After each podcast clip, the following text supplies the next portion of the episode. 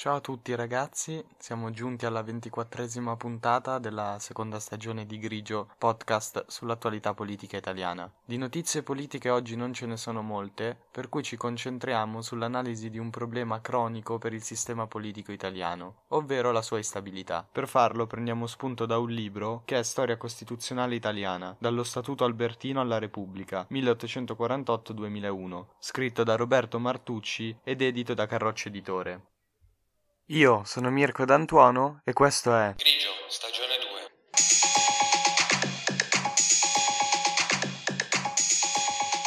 Grigio, stagione 2.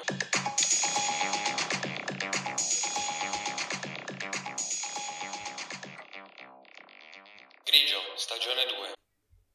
Questo riferimento bibliografico che vi ho dato ci serve perché ci fornisce due cose. Innanzitutto ci fornisce dei dati dai quali partire. Questi dati però si fermano al 2002 e poi ci fornisce quelle che secondo me sono delle coordinate di base per comprendere meglio il problema che stiamo affrontando oggi.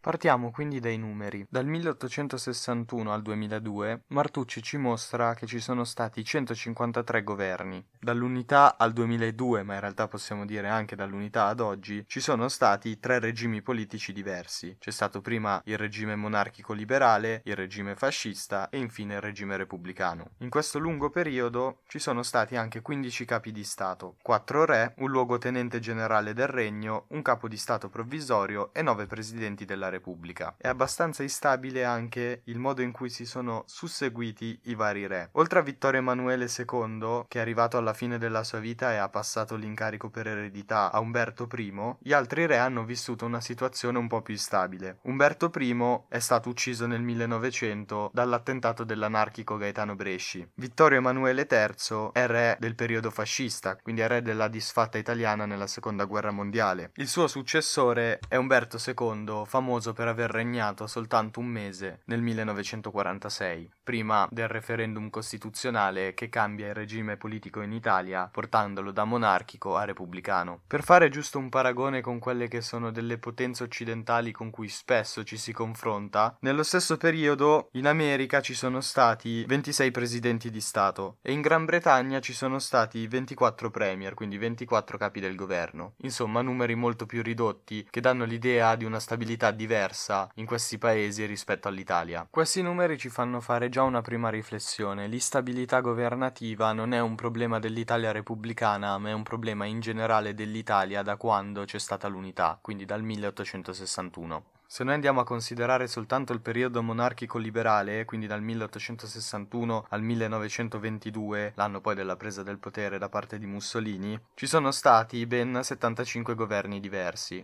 Ora, prima di proseguire con la nostra analisi di questa situazione, dobbiamo parlare di un dato fondamentale. Prima dell'unità d'Italia del 1861, il territorio era diviso in sette stati di tipo monarchico, l'unica eccezione era la Repubblica di San Marino. Avevamo il Regno di Sardegna, il Regno Lombardo-Veneto, il Ducato di Parma e di Piacenza, il Granducato di Toscana, lo Stato Pontificio e il Regno delle Due Sicilie. Già questo è un fattore che di per sé spiega l'instabilità politica che ci poteva essere nei primi anni dell'unità, perché in pratica da avere sette stati diversi ci si è ritrovati ad averne un unico solo, con tutte le difficoltà che questo comporta, perché ovviamente ogni regno interno all'Italia geografica era amministrato in maniera diversa e aveva radici storiche, culturali e costumi diversi, quindi è abbastanza evidente come questo fattore sia sicuramente da considerare quando si va a parlare dell'instabilità politica almeno nei primi anni dell'unità. Anche il fattore destino ovviamente è uno di quelli che va considerati. La mente dietro all'unità d'Italia Camillo Benso conte di Cavour, viene a mancare proprio nel 1861. La carta di riferimento del Regno d'Italia era lo Statuto Albertino. Secondo questo statuto di fatto la figura preminente era quella del re. Era il capo supremo dello Stato, nominava e revocava tutte le cariche dei ministri e inoltre aveva la possibilità di prorogare la sessione delle Camere, che significa che poteva non sciogliere le Camere, bloccare il lavoro e di fatto congelare l'attività parlamentare per diverso tempo. È abbastanza evidente come il ruolo del capo di governo all'interno di questa situazione sia abbastanza limitato, ma allo stesso tempo Martucci insiste anche sul fatto che questa ricerca di un ruolo più importante per il capo di governo non è mai stata portata avanti con efficacia, semplicemente perché la continuità politica di fatto era determinata già dalla presenza del re, quindi non c'era interesse a trovare un altro elemento che desse continuità al sistema politico. Questo era per avere un po' di retroterra per andare a parlare poi di quello che è il problema dell'instabilità governativa anche nell'età repubblicana. In realtà anche nell'affrontare questa prima parte siamo dovuti andare abbastanza di fretta, io vi consiglio comunque la lettura del libro Storia costituzionale italiana dallo Statuto Albertino alla Repubblica 1848-2001 di Roberto Martucci che spiega anche questa situazione in maniera molto più approfondita di quanto abbiamo fatto ora noi. Ovviamente non è che saltiamo la parte fascista per dimenticarcela, ma semplicemente perché in quel momento storico le modalità dell'azione politica e lo svolgimento dell'attività governativa avvenivano in altre maniere e ci sarebbe bisogno di intere puntate dedicate soltanto a questo. Per questo stiamo facendo un paragone direttamente tra la prima epoca dell'Italia unita, quindi quella monarchico-liberale, e quella repubblicana, quindi la terza fase. Con la Costituzione promulgata il 27 dicembre 1947 dal capo provvisorio dello Stato, la figura politica principale è Presidente della Repubblica. Il suo mandato dura sette anni, dura due anni in più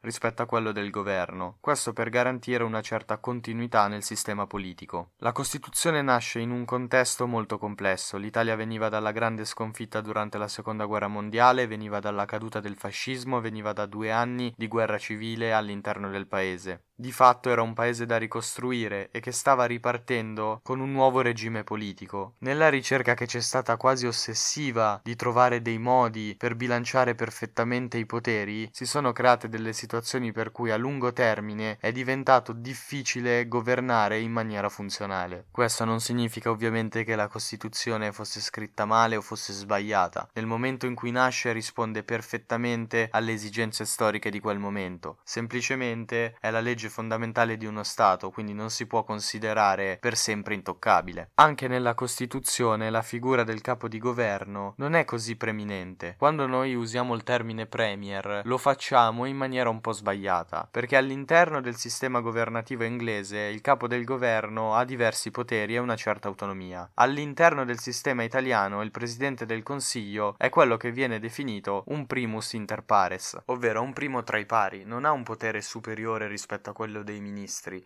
ma è responsabile dell'indirizzo di governo. Ma allo stesso tempo, ad esempio, non può sfiduciare lui i ministri, la sfiducia può arrivare soltanto dalla Camera, deve essere votata e c'è tutto un iter preciso che deve seguire. Però quello che sottolinea Martucci è che la figura del governo è debole già per Costituzione, proprio perché quando nasce la Costituzione c'è da tutelare tutti i poteri e il governo rappresenta il potere esecutivo, quindi era quello da limitare il più possibile per evitare appunto di ritornare ad avere governi autoritari o a possibili colpi di Stato. Non staremo qui a soffermarci soffermarci troppo sul susseguirsi dei diversi sistemi elettorali che ci sono stati. Per 50 anni c'è stato un sistema proporzionale, nel 1993 poi c'è la legge elettorale Mattarellum, quella pensata dall'attuale presidente della Repubblica Italiana Sergio Mattarella, che prevedeva sia il sistema maggioritario che quello proporzionale. Il 75% dei seggi delle due Camere veniva attribuito col sistema maggioritario, il 25% restante con sistema proporzionale, però con meccanismi un pochino diversi per quanto riguarda il Senato e la Camera dei Deputati.